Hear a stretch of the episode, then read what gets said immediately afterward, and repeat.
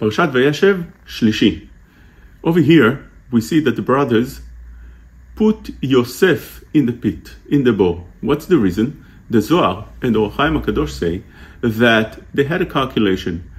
If Yosef is not guilty, we have the ability to kill him, even though it wasn't decreed on him that he would be he should be killed.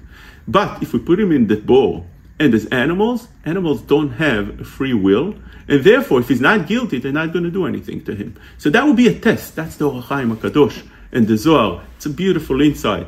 They wanted to kill him, but they said if we kill him, that's not a proof that he's guilty because we have a free will. We can do things even though it's not destined for it. But put him in a bor, that's not so. So they put him in a bor and they wanted to see if the animals will kill him. Guess what? Long and behold, the animals didn't touch him. If that's the reason, he's be'etzem not guilty. He's not in fault. So why is it that they continue with their plan afterwards? They pull him out and they sell him to the Egyptians and he's ending up in Mitzrayim.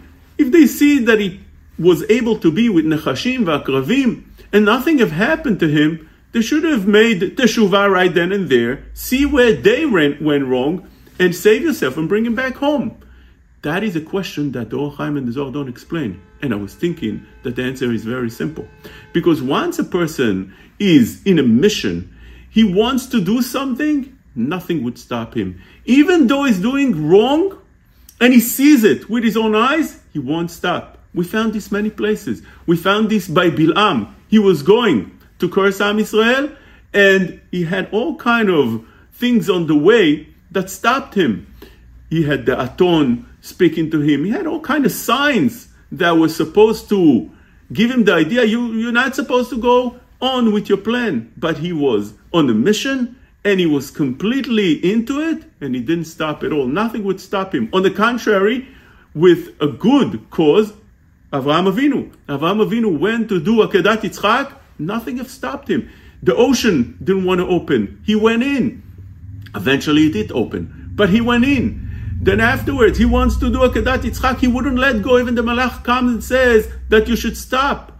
Eventually, the Malach tells him, look, there's an ayil over there. Go and check that ayil instead. But we see that once a person is involved with a mission, he doesn't stop, even though he sees things that show him that you should stop. And that's what happens over here.